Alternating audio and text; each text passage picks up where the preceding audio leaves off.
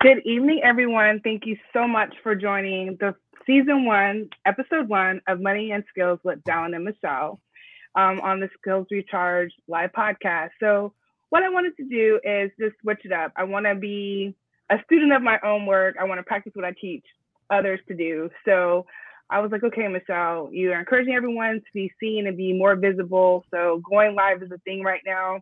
So, I totally believe that professional development, there are multiple narratives that go along with professional development other than just job skills and things of that nature. So a lot of us are working for wealth building and things of that nature and legacy and finding our purpose and just enjoying life. And one thing about that, it includes money and skills. So I've asked my peer, um, Dallin to join me and have these to have this season, and I'm really excited about what we have in store for you. So, Dallin, please share with the um, those that are watching and listening about what you do. What's going on, everybody? Thanks a lot for having me on, Michelle. Excited to rock out with this little experiment that we're doing. It's kind of an extension of a number of conversations that we're normally having behind the scenes anyway. Next, now we're just sure. having it online with you know the, the rest of the internet and everybody else. So it's exciting to be doing that from my side, uh, Michelle is the project management person, a lot more organized than I am, as you probably, you know, you might notice as this goes on here. But my side, I am an investment banker by trade, so I work in Latin America, primarily Latin America and the Caribbean. I'm based, I'm from the British Virgin Islands, but I'm based down in Panama City, Panama, and I usually have to clarify that people who are in the U.S. When I say Panama City, I mean the, the original, the, the the the Spanish one, where people actually speak Spanish, like them down here in Central America. So that's what I do for a day job, um, focusing more on high net worth clients and particularly now on institutions in the Caribbean. And then by night, running a podcast and doing the financial education thing, trying to make sure we get more people the information that can change their lives. Because I see a lot of this happening where my clients, it seems that they've just been exposed to a different set of information. So I'm trying to take those secrets and all those tricks and things and make sure we get them down to everybody else who needs it. So Michelle's going to talk about skills. I'll be talking about money and we're gonna make it do what it do.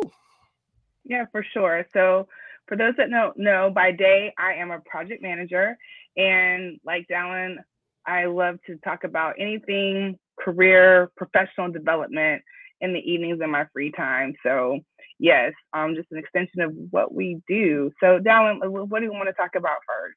Um, our hot topic. Okay, so the hot, can you hear me? Okay, so the hot topic that we have is don't be paper.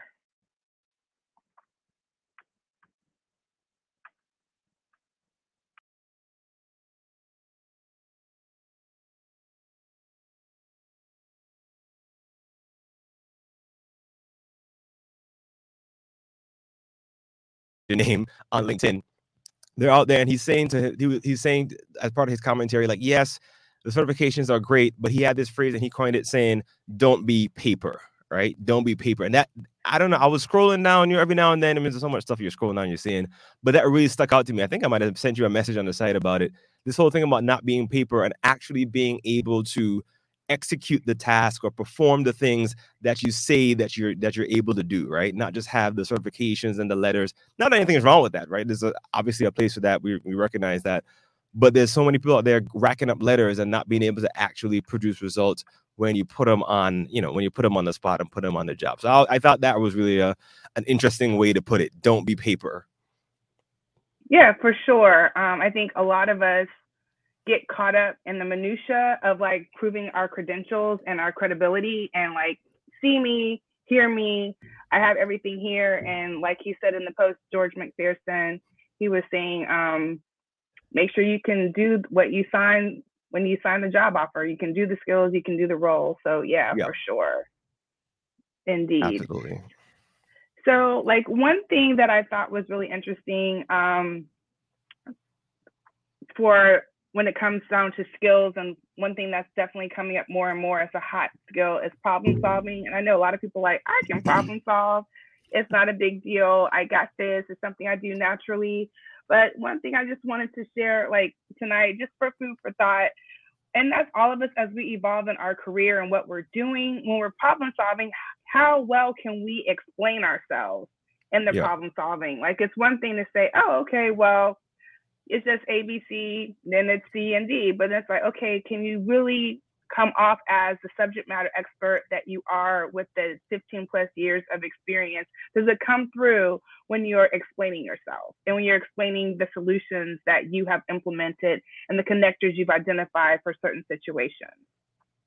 Yeah, and I saw I saw related to this, I saw I'm forgetting which one of the laws it is. It's one of those like Murphy's Law, this other law, one of those main laws that happens all the time. I forget the name of this particular one, but it was saying essentially if you can write down the problem clearly, you've already like halfway solved it. You know, you you've already halfway more than halfway solved the solved the issue. And I find that to be so true as I go through different things and you see people, you know, you're trying to figure things out and I was guilty for a long time, still kind of am, of rattling things around in my head. You know, you're trying to figure out a difficult situation and you're just sitting there running scenarios in your head. Well, this could happen. It could possibly be that. Maybe this is what's going on. But then when you actually take the the extra step of trying to write down, like try to map it out, like on paper, could you actually write down what the problem is that you're that you're seeing here? And that's obviously could be personal things, but obviously when you get into the work environment, trying to map out the different pieces like what is actually the sticking or what are actually the sticking points here what parts of this are mission critical and when you can do that and start being able to write it down and define the problem in a more you know more detailed way if you can do that that's an extremely valuable valuable skill it's it's almost as it's almost as valuable as being able to go ahead and solve it but just being able to articulate the problem itself in in in a way that leads to a solution is very powerful Oh, for sure. And I was reading an article about Elon Musk in a 2014 interview. He was yeah. saying that that's how he defines someone if they're telling the truth in an interview. Like it's the evidence of exceptional ability is what he was coined to say, and making sure that that is something that he he can identify if someone knows their stuff or not. So mm-hmm. for sure. Groovy, groovy, groovy problem solving skills. And I see that so many times. I saw another uh, another business professional they were defining the difference recently between a fifty thousand dollar employee and a hundred thousand dollar employee. You might have seen this in my Instagram stories. I found it was kind of interesting yeah, as well. And she was saying, you know, uh, and not that not that either one of these people is bad or good, but it's just like, hey, if I hire a fifty thousand dollar person, as I'm a guy who's supposed to talk about money. You know, there's the expectation that you're going to be able to articulate the problem. You're going to raise your hand when you, or at least identify a problem. Maybe you can't articulate it that well, but you can at least identify the problem and say, hey, uh, this is something that's going on. We need to fix it. That's a $50,000 kind of situation, $50,000 person. $100,000 person is going to solve the problem ahead of time. They're going to identify it, they're going to articulate it, they're going to figure out the solution and execute. So, as you're talking about trying to get your money up, especially here in 2022 for different folks, if you're trying to get out of that, uh, I call it like there's this little I don't know if it's a glass ceiling, but like there's this line that you cross over when you're like really considered an executive, like you're considered um like you're considered management material now than just like a line worker where you're just you're just doing the task. But I think it's an important point to mention that if you're trying to cross over that line, the problem solving ability is is a big sticker where you can actually start making that happen. Oh, for sure. So I just recently read this article um, in FT Financial Times. Um, it was in regards to skill shortages, like demand, grow your training approach.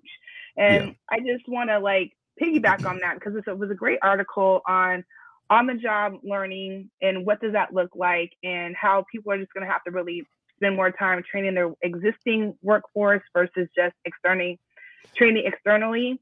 And I yeah. just want to like talk about how the importance of us professionals really owning our own professional development um, outside of the expectation of our employers. I think a lot of people possibly are feeling the the pressure that they put on themselves or just society, just everything going on as we're navigating a pandemic, but the pressure to really figure out what that looks like for them to have career longevity, um, yeah. have a career that's a right fit for them. I think a lot of people were already thinking about that um, just because their life, their life choices and what they want to do and who they have to take care of and things of that nature. But I think the need to really figure out how to continue to be a strong contributor in addition to being living enjoying the work that you do what does that look like And so, um, with all this conversation, I think it's very essential, but also just figuring out what is what skills you need to do. What are your transferable skills? What are your hireable skills? Have you had that honest conversation with yourself about what skills that you need to improve? What skill set you might need to leave alone? Like this is just yeah. not my jam. So, like, where do I go with this?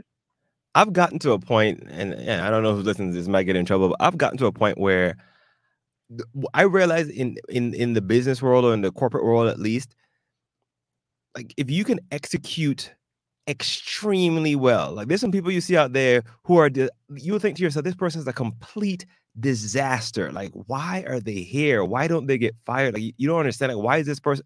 But what is it?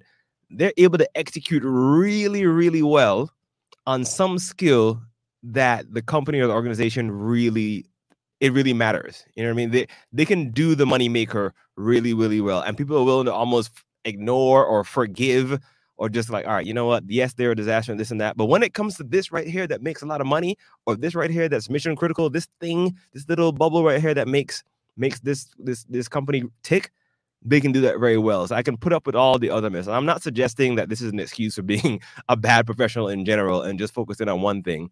But there is something to be said for focusing on the skills that really matter. You know what I mean? Like instead of just trying to say, "Oh, I want to get all the certifications. I want to get all the things." You almost want to try to become a subject matter expert on something. I I heard a, a partner from Ernst Young, a friend of mine, Jamila Abson. She she asked the question on a podcast when she was on my podcast a couple a couple of years ago. She said, "What's your fastball? Like, what is the thing? What is the thing that people know you for like hey if you need to get this done and this done very well you need to go to michelle you need to call gary you need to like forget all other stuff but if you want to get this you want the best person for this this is who you need to be you, you need to contact and a, lot of times i see professionals go through and they're complaining about their money complaining about their salary and then you ask them the same kind of question like what's your fastball what's your what's your thing what are what are you really an expert in it's like these they give these vague. Well, you know, I'm a I'm an expert. No, no, no, no. If there's an uh in the answer, this is not your fastball.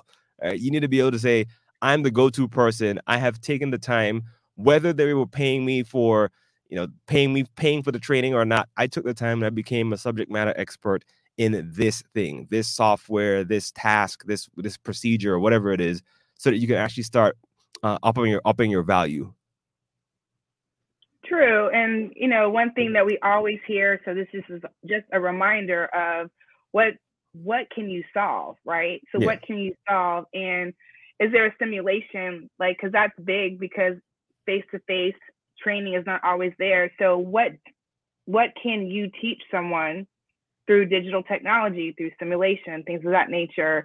That's another thing. Like people still have to figure out how to train their workforce. So you can monetize that in a whole nother way, learn some skills along the way, learning how to do that from a simulation standpoint. So, what does that look like? So, it's just a lot of creativity out there for people to be able to share their knowledge. But I think everyone's being stretched to figure out how to make sure the workforce is trained well and trained strong and trained to be effective moving forward from a productivity standpoint. I think the the blessing and probably the blessing and the course curse is that right now we have more information and virtual training resources and channels to get to get the skills than ever before. Now the challenge with that, you know, is that you, you can almost become overwhelmed with too many different options and too many different things to go out there and learn. For example, if I if I look at the list of things I want, I mean, I want to learn how to code, I want to learn how to do this, that, the other, whole bunch of stuff I don't necessarily need right now, but it's just interesting. Like you can just go down rabbit holes. I mean, you could just go on YouTube. You you heard me over the last couple of weeks going down rabbit holes of all kinds of businesses that I, I'm I was considering or am considering, and it it can almost become a sport. You know, you can spend a whole bunch of time just looking at one video after the next, article after article, and research paper after research paper. But you can also use it as a blessing and say, look, you can actually go and find the best resources, whether it's something free that you saw on YouTube, or if you want to get more in depth and targeted with what you're doing, you pay for a specific course, or you identify someone who's doing what you want to do at a high level. A lot of times, these folks have resources out there, whether it's through Udemy or you know Skillshare or other platforms, Masterclass, whatever it is, where they are giving out their knowledge, not necessarily for free, because I do believe in paying for what you you know the value of what you really want to get, But there's so much stuff out there right now that if you want to get skilled up in something, uh, this this is the time to do it. If you're trying to even apply to get your company to pay for something, it could be a training that before the bill for it might have been five thousand dollars because you had to travel, you had to leave the office, you had to get a hotel, all this kind of stuff. But where we are right now, for obvious reasons, just about everything is online. So I would say take advantage of it. Yeah, and that's like our challenge for anyone watching this week is figure out what skills you need to acquire, right? What yeah. it is. So like let's half it out. One, what interests you? What do you think? My biggest thing is what can you see yourself doing a year from now? Maybe five years from now might be too far in advance for some people, but a year yeah. from now, where do you see yourself wanting to be? So are you following people on LinkedIn that are in that industry? Are you following the experts? Are you listening to the publications? Are you listening to the podcast? Are you reading the articles? Are you really figuring out what aspect of it? For example, if it's human resources, well, what do you want to do? Recruiting? Do you want to do um, planning? Like, what part of it interests you? Do you want to be a career coach? Because sometimes I think people get um, career coaching versus human resources a little muddled sometimes. So yeah. it's like finding your lane and what does that look? Do you want to work in a specific industry like accounting? Do you want to work in cybersecurity? What is that? And like, how are you going to develop that? Do you need a mentor? Um, when do you need a mentor? And yeah. are you in a space to be a mentee, fully present and understanding the expectation establish the expectation of what you want from a mentor and then also like what do you want to be as a mentee? And then like you said like figuring out how you're going to do it free resources linkedin learning or all the way up to paying for something. Yeah. Yeah a lot of stuff out there right now man. I mean i, I think the the other side, as you mentioned, the LinkedIn stuff. I, one of the features that LinkedIn has that, since we're on LinkedIn here anyway, one of the features I think a lot of people overlook sometimes is that if you're trying to connect with someone, obviously LinkedIn is a little more. You, you don't get to connect with just anybody. You have to have like some mutual connections in between, da da da, unless you're paying for LinkedIn Premium, the whole nine. But you can always follow someone. You know, there's an option in there when you go to connect with them. You don't necessarily have to send a, a connection request if they're doing something uh, interesting or something that you find useful. I found a lot of times I would start following someone and then start engaging with their content and then eventually you can send the send in the request or send them a message or whatever it is. I find that works out a lot better than just sending a cold random, you know, connection request. That's the feature I think people can take advantage of as well.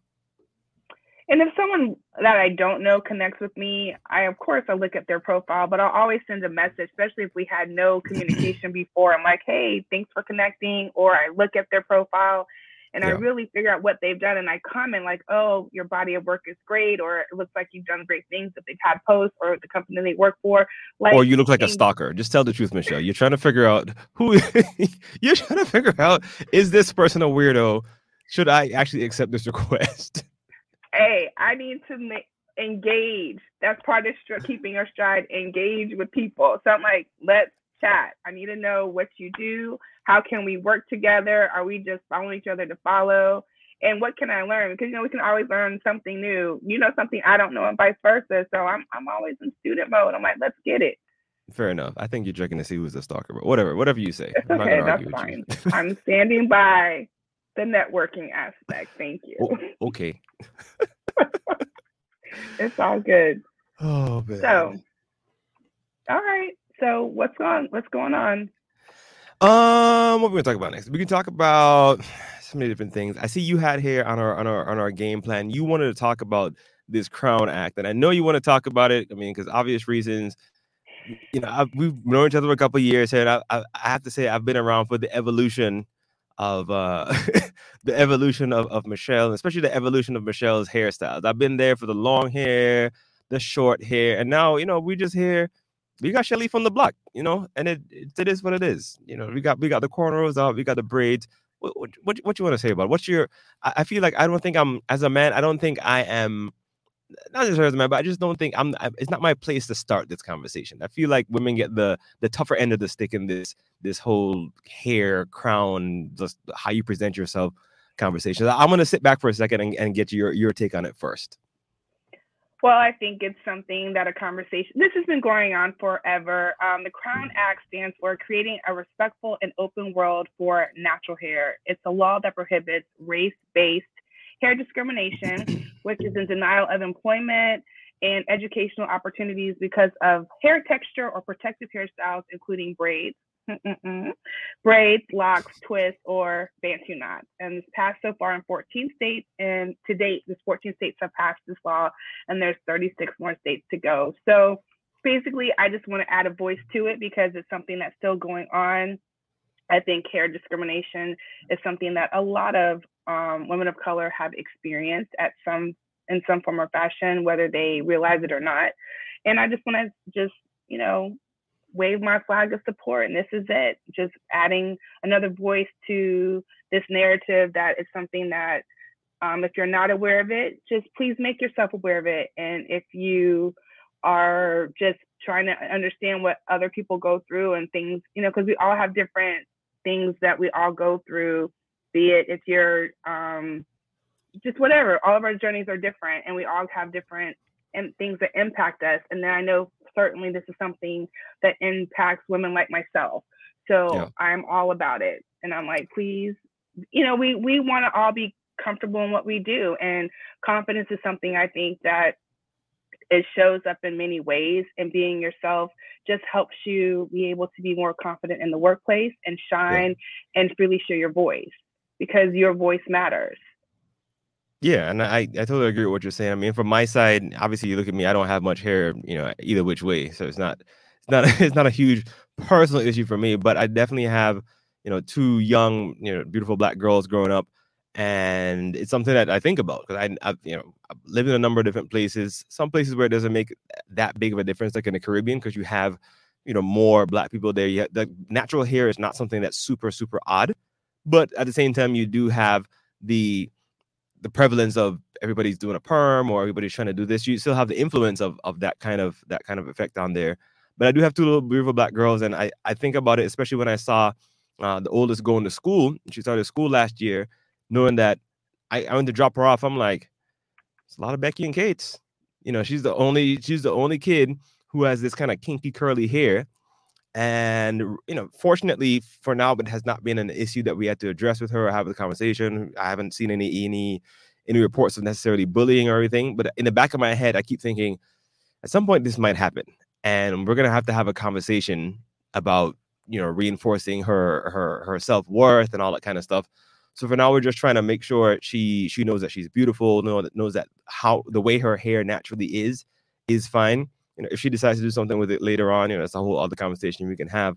But I, I definitely support the idea of letting people um, rock their natural hair how it is. But this is my question: just if I could push back on it just a little bit, do you think? And this is just a question, folks. This is not an opinion of mine. This is just a question. Don't don't DM me about this. Don't get in the comments. This is my question with the whole conversation about natural hair or being able to wear your hair in, in its natural state, do you think there is how do I phrase this? Do you think there's still a I, I don't know if it's a line or do you think still think there's a way where okay you can say you're wearing your natural hair professionally or neat is is there still an untidy is it or is it just a, a blank check for people to just show up however they want to show up wherever whichever way and we have to be like oh that's fine like, you know what I mean? Like, is there still, even if you have your natural hair, is there like professional style of, is, is there a professional way of styling your hair that looks neater? And then there's this is a little bit kind of wild, or is it just like, hey man, whatever people want to do, Boris Johnson, just let you just just let them do it. Yeah, we will have an HR expert to come on and talk about that specifically. I'm not HR. Yeah, I just don't. I, I don't. And this is the question I'm asking. I don't know. I just I'm just putting it out there uh, to see if there's like a, you know, if I if I decided just to you know stop shaving, I'll, even for the men, if I decided to just, you know, the, let's say I wanted to grow an afro, my afro is not going to happen by the way, but if I wanted to just you know wear an afro out, I decided to stop shaving for you know six months and it's just going crazy whatever it is. Is that just cool? People just have to suck it up and like whatever he's wearing his natural beard, I guess. Or is there still a, a line where you like, okay, yes, I'm natural, I'm doing my own thing, but I still need to be neat you know, that's the question I just I, I wonder about sometimes.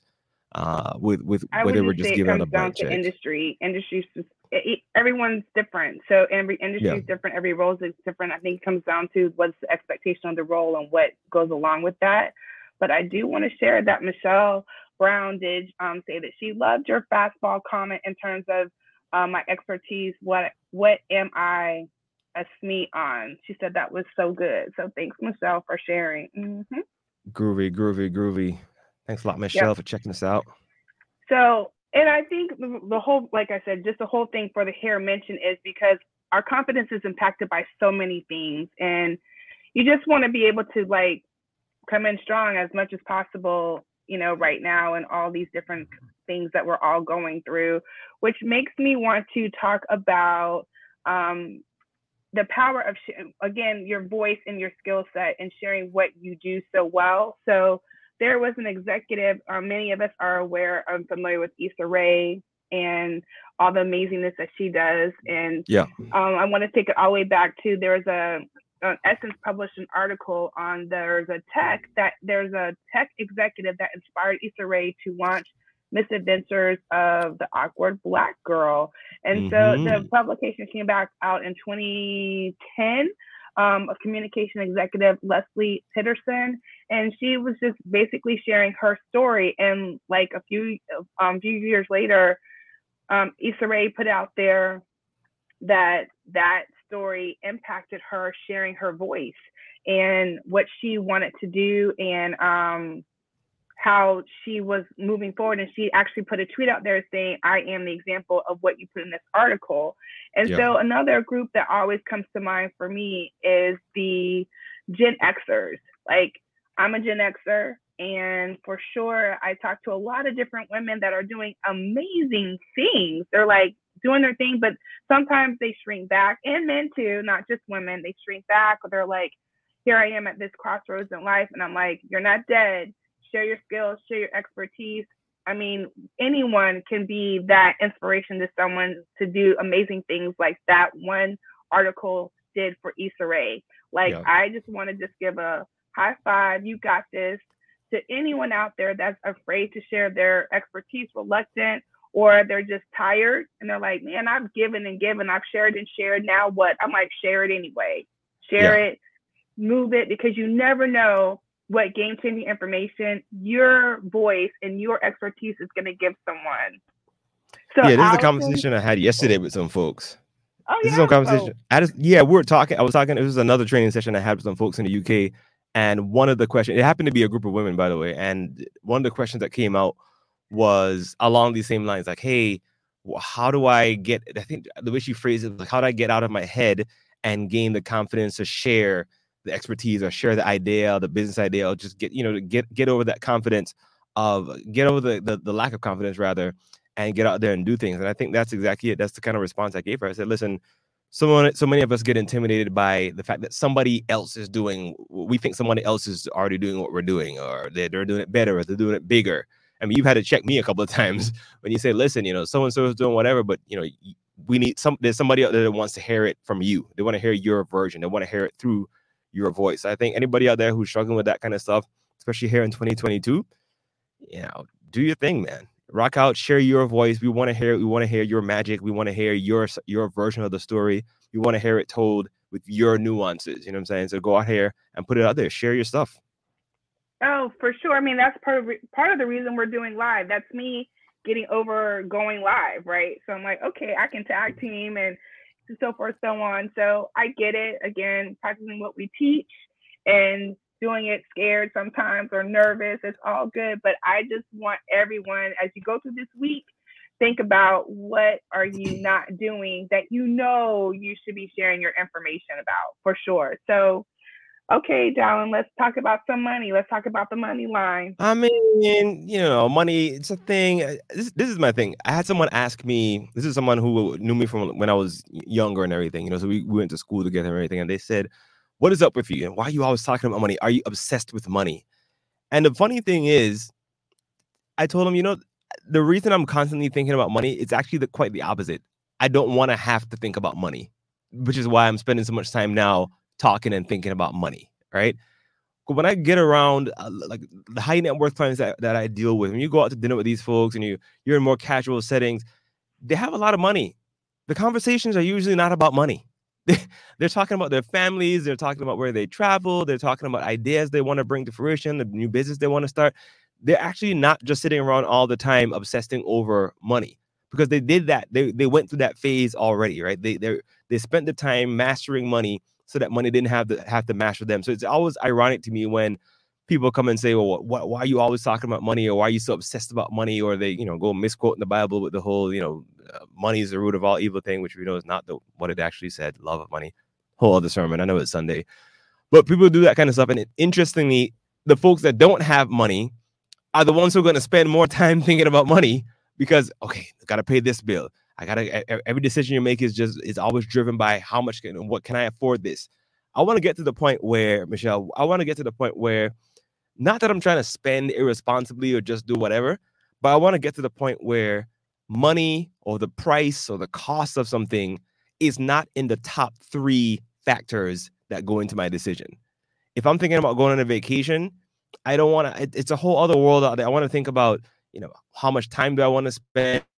What are the amenities there? I want to think about that kind of stuff. I want to think about, do I want to go on that long flight? I want to think about that kind of stuff. I don't want to be thinking or limited by how much money I have to spend on this. You know, I may spend a lot, I may not spend any at all. I might fly in first class, I might fly coach, but I just want to have that freedom and that flexibility to know that I'm making the choice and my bank account is not making it for me. You know what I mean? I do. So that's how, connect the skills to it. So this is where it comes in. You know, I, I wrote a, a, blog post uh, that I got a decent amount of attention uh, a couple like a year or a year and a half ago. It ended up, it ended up in my book, No Boss Honey Clients and it's talking about this concept called the money line, right? And this is what this is the where I, this is how I see companies. I have gotten over, and this is the background of this, by the way, comes from me being an auditor first, working with like Ernst and Young, BDO, you know, being the auditor for major companies, then moving over into the banking world.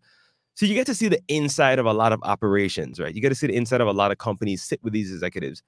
And what I've found is at the heart of it, even in the nonprofit space, because I had nonprofit clients, at the at the heart of it, companies are just there to make money.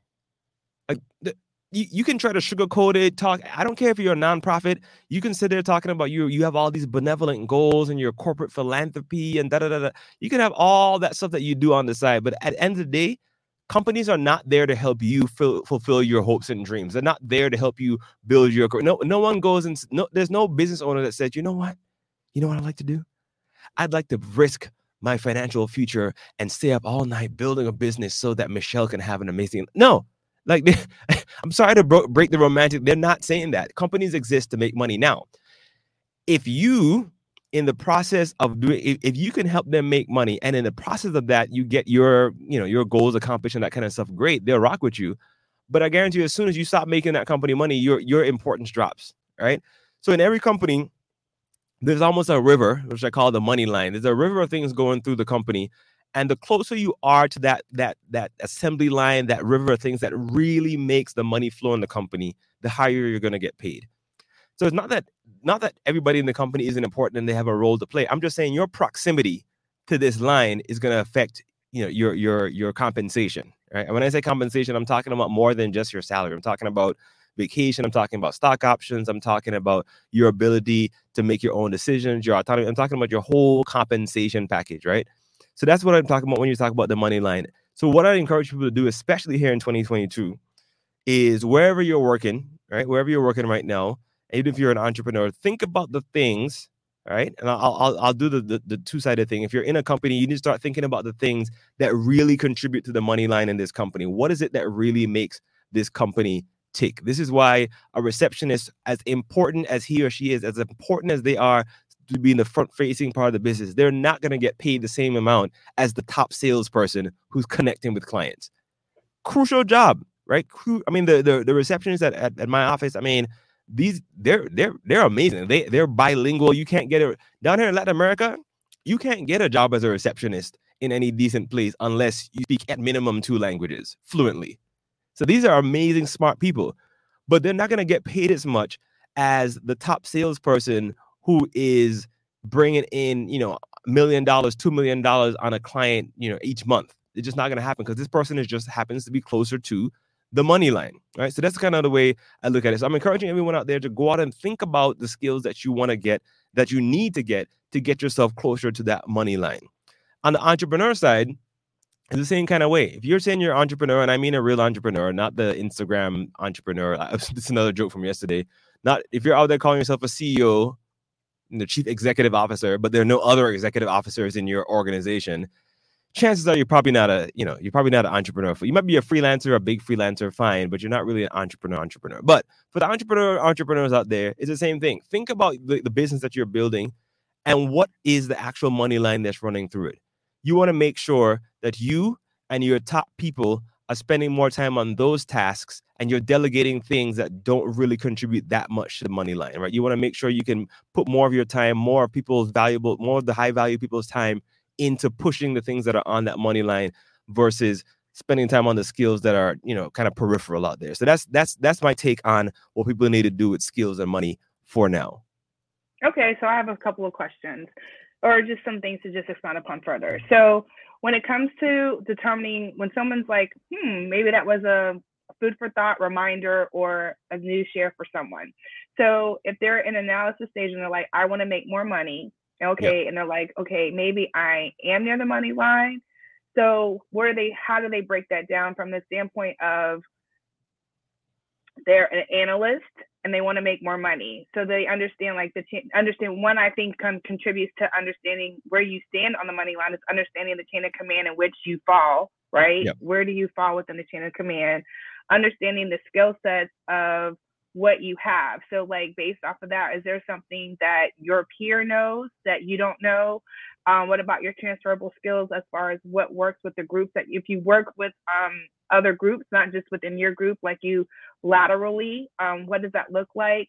And mm-hmm. what are your peers being called on for information that you might not being called on for information to be a contributor to? And how yeah. do you close that gap? So I feel like when people are trying to understand the money line a little more and how it applies to them, I'm like, map it out, create your roadmap of yourself from communication, like what communication do you contribute to?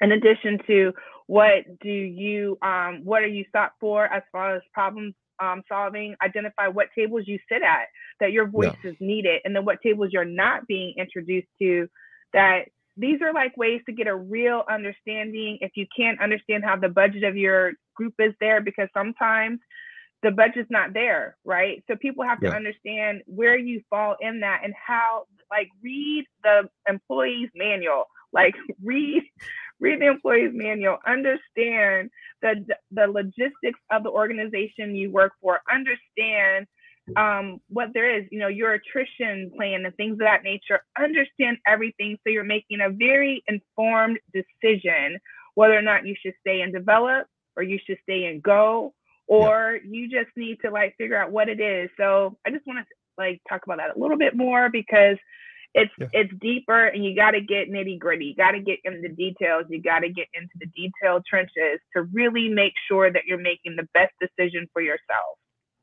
Yeah, totally agree. And I think that's a that's an excellent approach to it. I mean, the other side the other side to this, I would say, is I am I'm a little bit of a hybrid. You know, as, as much as I believe that there are ways to to to do a career, like a traditional career, a nine to five, a corporate job, as much as I believe there's a way to do that traditional career correctly, I still am a strong believer that you got to have other things going on. You have to augment that income. You you can't be you, you can't be a great professional, but you're still hostage to just this one company, right? You, you got to look at it as this is your main client, right? This is not your employer. This is your main client. You spend the most time with them, fine. They pay you monthly And I heard Ash Cash put it this way: your your job is your first investor. Put it that way.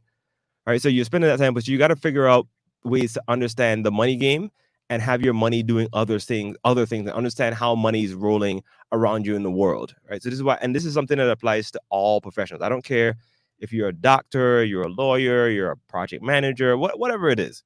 You still need to understand the people I see who becoming the most successful are folks who understand the money role. Like my clients from a banking perspective a lot of these folks they they have they're regular people. They don't necessarily have a financial company or a job. Like one, you know, some of them they just have regular companies, whether it's a supermarket or you know whatever other business that's not necessarily financial related.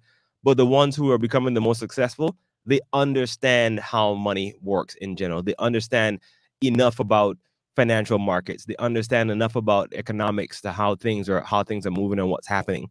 Right. So that's why I just try to encourage people at least to have a high level understanding, especially at the top of the week here, Sunday, what is happening in the world around me as I go into this week. Like, wh- why are certain things not available? Why is Amazon having trouble getting my package here? Why are there shortages on things? What's going on in, in the supply chain in the world? And these are little things that you know you can you can try to ignore them like oh my gosh i don't have time to think about that financial stuff but it's affecting you right especially you look at different places uh, if you take for example in the us versus china you kind of got two different things two opposite things going on in the us over the last uh, year and a half two years since the pandemic hit you know the fed has been pumping money into the market right? printing money buying securities buying debt you know going out there putting money on the street to try to keep them keep the economy going come down to the top of 2022, they're like, whoa, whoa, whoa, things are getting too hot. Inflation went a little crazy last year. We got to pull it back. The economy is in, at risk of overheating and things might get too expensive too fast. And they said they were given indications at least that they plan to pull back on that stuff. They don't plan to be spending as much and putting as much money out into the market. Now, you might hear that in the news and think, oh my gosh, that's just gibberish. What does that mean? But you got to think about it this way inflation, the most basic, you know, watered down example stuff is getting more expensive over time, right?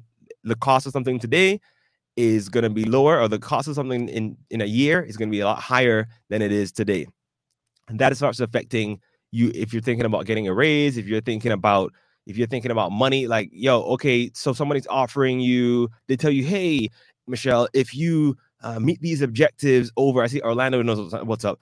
If, if what's up, Orlando Hayes? I follow him. You see, this is what I'm talking about. I follow Orlando Hayes on on, on LinkedIn. But somebody's telling you, hey, you know, fantastic podcast. So y'all need to check out um Orlando's podcast. Follow. We're talking about follow people. Follow Orlando. Follow. Follow Orlando. But yep. if someone says to you like, "Yo, if you if you do this job X Y Z, meet these objectives, we'll give you a ten thousand dollar raise uh, at the end of three years," or you know, as soon as you pass this, especially like in these structured programs like accounting, you're gonna go, you spend three years in this position, then you move up. You got to be able to realize, whoa, whoa, whoa, whoa, whoa. They just told me $10,000 in three years. Inflation is moving at the rate of X. Therefore, that $10,000 raise that they're giving me is really just a $5,000. Wait a minute. Wait a minute. Am I getting, am I getting the okey doke? Like, am I getting bamboozled here? Is that, is that enough? Are we thinking about the same thing? Do I need to play this negotiation a different way and say, hey, let's have that as a base and revisit this in a year so we can, you know, be inflation adjusted? Those are kind of things you need to think about. So that's the US side of things. But then if you're over in China, they're having the opposite situation right? Where they're trying to get the economy boosted, right? The, the, the places that's moving too slowly, they're trying to stimulate growth. So you hear things in the news like China is the Chinese central government is reducing the, the, the deposit rate. And what does that mean? What that means is they're trying to make it less advantageous for you to keep your money in the bank. They're, they're lowering they're lowering the amount of interest you can gain by just having your money in the bank doing nothing. And that's their way of pushing people to take that money out of the bank and go do something with it. Go build a building, go invest in something, go start a business.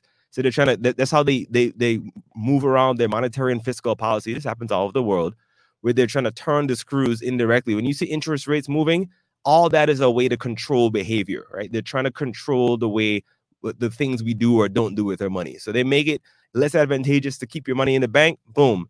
All of a sudden, they're like, okay, people, if you're gonna lose money in the bank, then they're gonna say you need to get out and do something. A couple years ago in Europe, they went all out. They had negative interest. Like you're getting punished for trying to save your money. You put a hundred dollars in today, it will be less than a hundred dollars in a month. So don't put it in there. Go do something with it. Invest it. Do something else. So all those kind of things are things we need to understand. If you jump down to a place like the Caribbean or Latin America, it's a whole different ballgame. Uh, I've talked to clients, for example, in the Caribbean who are they're getting they're earning like 1% or less than 1% on a deposit. Like say they had a one year deposit.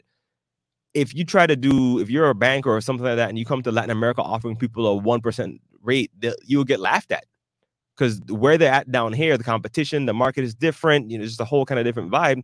You got to be talking 2.5, 2.75, 3% up to get anybody's attention. So all that kind of stuff matters because you might be saying to yourself, "Oh, I'm just here. I want to invest in the U.S. stock market. I'm going to invest in in in the the New York Stock Exchange, and I'm going to do all this stuff. I'm going to go on and get some Amazon, blah blah blah blah." But if you're not aware of how things move in different places in the world, you could have been earning a better return on your money by investing in Latin America, right? You could have been earning a better, better return on your money by doing some other project in the Caribbean, but you got to be aware of the different things that are going on you talk about treasury bills like when people think about treasury bills the first thought is usually just to go to uh, to a UST bill, right? That's like the gold standard, the, the global standard for, for treasury bills. But you have to understand that there are governments all over the world that are issuing treasury notes or, or sovereign debt, like country debt. So you go to a place like the Bahamas, I mean, they have what? You know, they just did a huge debt issuance out there. They have bonds out there that are paying, you know, upwards of five, six percent.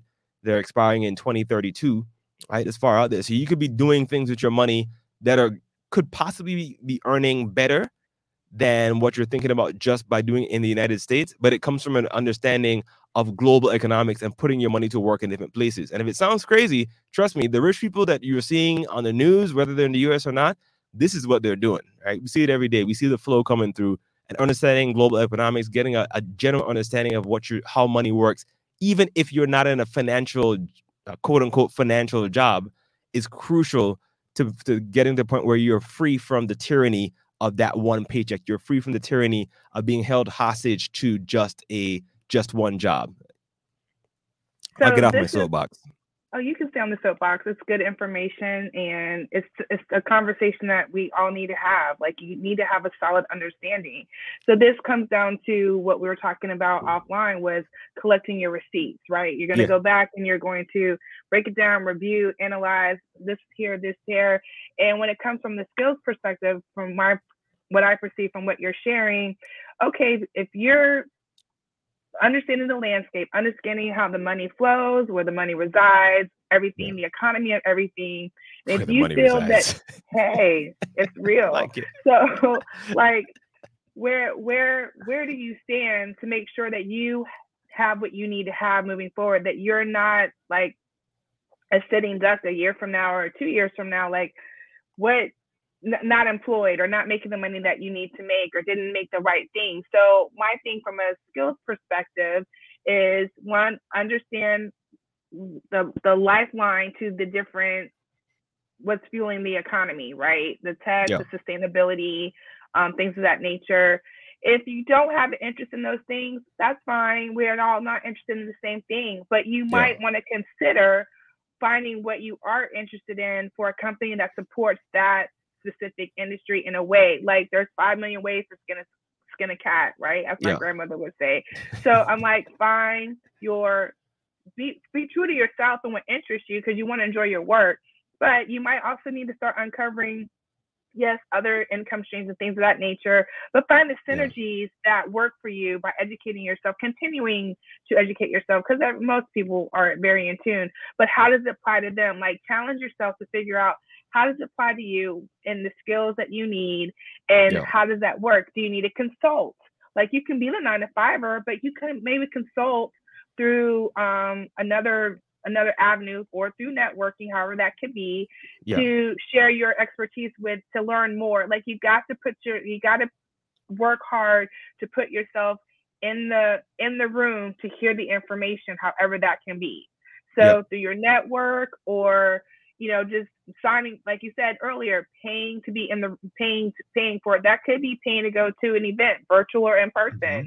You to be able to network and see who's there, things of that nature. Don't be afraid to invest in yourself just because, but don't be afraid to invest to be gain access to the information that you need to continue to beyond survive. Like I'm about seeing people thriving, right? Yeah. So for people to thrive. I just talking about skills. I would even say don't neglect i say this the way i put it is don't ne- don't neglect your superpowers. These undercover superpowers that you think are not related or not useful to what you're trying to accomplish in life. I'll give you the example. So i work as an investment banker but i also have a, a whole other life where i play saxophone and flute professionally right? Professionally you know performed on major stages for oprah spike lee all this kind of people. Like this was a whole other life i had at night. I used to leave work at five by 5:45, I'm on a yacht performing. We're changing clothes, you know, Super Clark Kent, Superman in it. We're rocking out, doing all this stuff. And for a while, I tried to play that down because I wanted to be, you know, the corporate, you know, the corporate guy. I wanted to, I wanted to be seen as a, a an executive, right? And I had to, I, I started playing that back and playing it down. When I moved to Latin America, obviously my Spanish was not amazing, still not that amazing. I can handle myself pretty well enough. I don't say so myself, but I got in here first three months. You walk into the company, everybody down here, most people speak English anyway, but you want to be part of the general conversation. And you have not experienced, if you think going to a cocktail party is awkward when you walk up to the little group and you're trying to like you know smudge your way into the conversation and try to find a way when, when someone says something interesting or topic that you know you're trying to jump in if you think that's awkward multiply that by 10,000 when you can't even understand what the conversation is about. When people are a little bit tipsy and they're talking about a whole bunch of craziness, they're speaking fast, you don't even know what they're talking about in a different language. And one of the ways I was able to punch through that is by tapping into the superpower. I pulled in skills that people that you wouldn't think apply in a corporate arena. First Christmas party. I'm on the job two months, stepped outside of my car, got the saxophone, jumped up on stage with the DJ, and rocked it for like 10 to 15 minutes. Like just smashed the set. Had a pre-recorded, had a pre-recorded mix set up like how I'll do if I was gonna perform somewhere else. Jumped on stage and rocked it. What did I do? The, the month before that, I listened to the radio, went around as I went on the restaurants. I see what people are bombing their head to. I threw in all the Latin hits. People like, oh my God, that's crazy. Da, da, da, this guy's crazy. Jay-Z style is crazy, man. Did all that kind of stuff. And what happened? Immediately, even though my my my Spanish skills weren't the best, people are suddenly endeared to you. You're suddenly interested. You got the attention of the executives in the room, like, oh, this guy, that took some balls. Like, I mean, to jump up here in a room full of strangers and do that. Oh, he has this, this extremely high high level skill that he can execute. Maybe he can do the same thing in the office. One thing led to the next. Next thing you know, that same night, I got invited to a private party at one of the the, the directors of the bank's houses. His country is like it's a super crazy villa out in the countryside and then I'm I'm mixing with all the executives who are way above my weight, right? That came from not just doing a good job in the office, but that came from using these side skills that you would think need to be discarded because you're in a corporate space. So I'd say, look, man, if you're out there and you have other other skills that you're thinking about that you that you have, don't be afraid to try to find ways to creatively use them as well. Don't leave your creativity at home just because you're in the office. And don't be afraid to don't be don't shrink back and not share what you do because you just never know what opportunities and that's something i'm always reminding myself of and i'm just like share share your expertise with people and move forward from that. So yeah. yeah. Yeah groovy sure. groovy groovy groovy. What you gonna tell the people to do this week michelle? What are we gonna do? Don't feel guilty. Agreed. New agreed? Yeah. Don't feel guilty and that applies to a lot of different things. One if you need rest rest. Don't feel guilty. If you don't feel guilty and from a standpoint no it's a real conversation. So i don't i don't, don't feel guilty it. to rest. If you need rest rest. Because i talked to an amazing professional this week. She was on she's on her game doing all sorts of stuff. And i'm like man you got a lot going on. So one thing that one thing that came to mind as I reflected upon that conversation with her, and it didn't apply, but it just made me think like we push ourselves so hard to excel. Generally speaking, most executives do or high, they aim to be a high performer in life according to their definition beyond what their employer might ask of them, right? Or their clients might expect of them.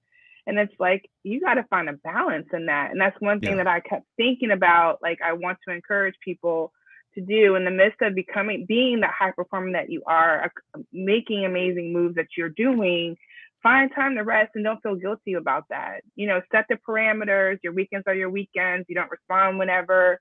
People can send emails whatever time of the day but you can still have your set time that you dedicate to responding to these emails. And these are just reminders i'm giving. A lot of people like i know that but sometimes we need to be reminded. So these yeah. are the reminders right? The reminders of boundaries, the reminders of rest, the reminders of don't feel guilty for taking a few moments for yourself. Don't feel guilty for exploring something that has nothing to do with your job.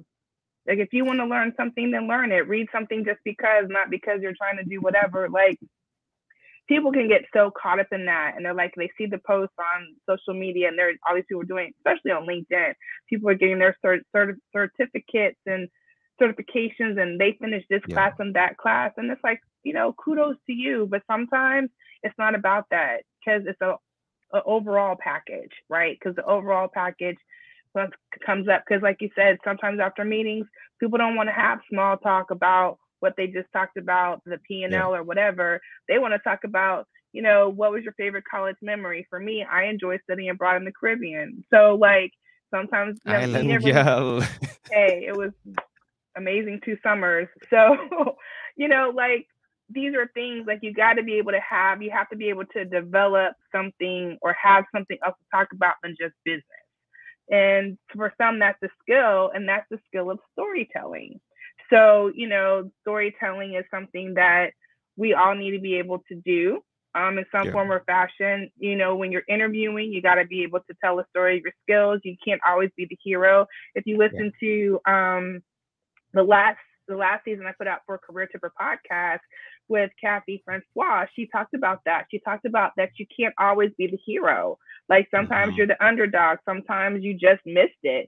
How are you yeah. going to tell that story? How are you going to be the how are you going to get people to understand that you get it right that you understand yeah. that you understand the assignment as a lot of people are saying right now do you understand the assignment how can you yeah. tell the story to say that you understand the assignment and that you are exactly who you say you are and then some because you can explain yourself well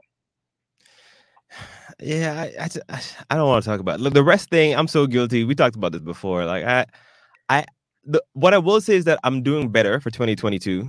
All, all 23 days of it, all 23 days of 2022.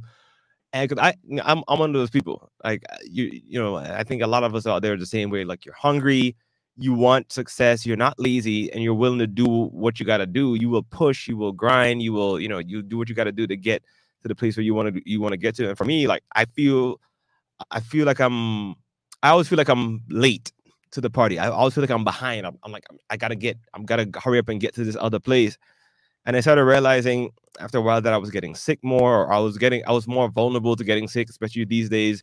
You do not want to be getting sick around these, even if it's just you, because these days you don't know if you need to just take like a honey and lime capsule thing and, and you'll be fine. You don't know if you need some tea or you're about to die. So you don't want to be getting sick around these times. So I started having these situations. I was I felt like I was more susceptible to getting sick. I was becoming more irritable, or I'm working and I'm doing all this stuff, but I wasn't making the best decisions. I wasn't putting out the highest quality work. I was having trouble being creative. So I had to pull back and really just try to learn how to how to relax and rest. I mean, this December was the first time, I think it was the first time. I think this this December was the first time I traveled without a laptop in like 15 years. That's huge. Normally, I'm like, no, no, no, no, no. I, I, gotta just in case something pops up. I, I gotta have a, got. I can't just trust the phone. I gotta have a laptop in case I need to go on and do this. Like if a client call. This is the first time. I mean, it was. I remember it was weird for me going through what do you call it, like the TSA, the security thing in the airport, because I was like, oh, this was easy. Is this how you people travel all the time? I was like, tell my wife, this how you, this is. Is this what it's like? I was telling my wife, well, you don't have to take a whole bunch of crap out your bag and they're scanning you down and you get pulled aside. I'm used to having like microphones and laptops and all this work, work, work stuff just in case. Uh, but yeah, you got to learn how. You just got to learn how to rest. I'm still working on it. I, I would admit this is something I need to figure out because uh, I will wake up feeling guilty or not rest well because I'm feeling guilty because of all the other stuff that I could be doing. Uh, but it's something for us to all all, all learn how to do. So I'll, I'll work on it. Maybe before we get done with this series, I'll figure out how to relax. We'll keep you posted on that. Yeah, okay, that's fine. That's a work in progress. We're all work in progress. So we want to make it work. So speaking of like what we're working on, like one thing that I one narrative that is really close to the chest that I'm really um, excited about that the, is blossoming is my keep your stride narrative. So stride stands for stats, teachable, um, research, intentionality, development, engagement. So today we kind of really focus on engagement, like engaging with understanding the why behind things, the logistics behind things when it comes to our money and just how we can or how we contribute to our workplace. So as we just go into this week, that's and that's in addition to the challenge that we issued earlier. I really want everyone to just think about their engagement and their approach and their communication style and that aspect of how they interpret communication that's being given to them and then yeah. also how they're sharing it as well. I think that's the skills. Um, just you know, food for thought. Just think about how it is, and are you reading something with that's a differing opinion from you, and how do you process that? How do you respond from that? Do you keep your cool?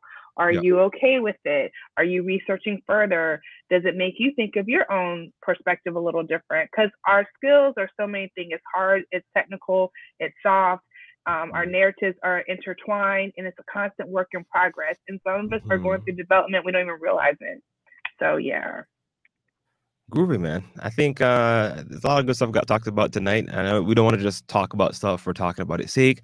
We want right. to give folks a little bit of homework. When I say homework, I mean it's not homework. We're not in school here, but you know what I mean. We're gonna give people some an action and something you can actually do. And for this week, or a little mini challenge, as we're talking about skills and we're talking about money and all this stuff, we want you to go out there. And this week, we're gonna start picking. Right, we're not gonna we're not trying to finish everything and become amazing by next Sunday when we come back on but you want to pick a skill that you can commit to and you can commit to mastering it and one that you're actually going to get paid for, right? So you're picking this skill. I mean, not just picking it out of the air. There's some criteria here. You got to pick a skill that you can commit to, that you're willing to commit to mastering. I'm using the word commit here to mastering it. So that it, you you're going into this knowing that it may take some time. This is not a YouTube video you're going to watch in 12 minutes with three ads in between and click off and put it and fast forward. No, you're to commit to mastering it and one that can actually get you paid, one that can get you closer to the money line, whatever that looks like for you, whether you're in a in a corporate job, a 95 kind of situation, or you're doing something more entrepreneurial. Pick a skill that you can commit to learning. And you want to research and do what you have to do to figure out how much that's really worth on the market. And I think that's an important part too.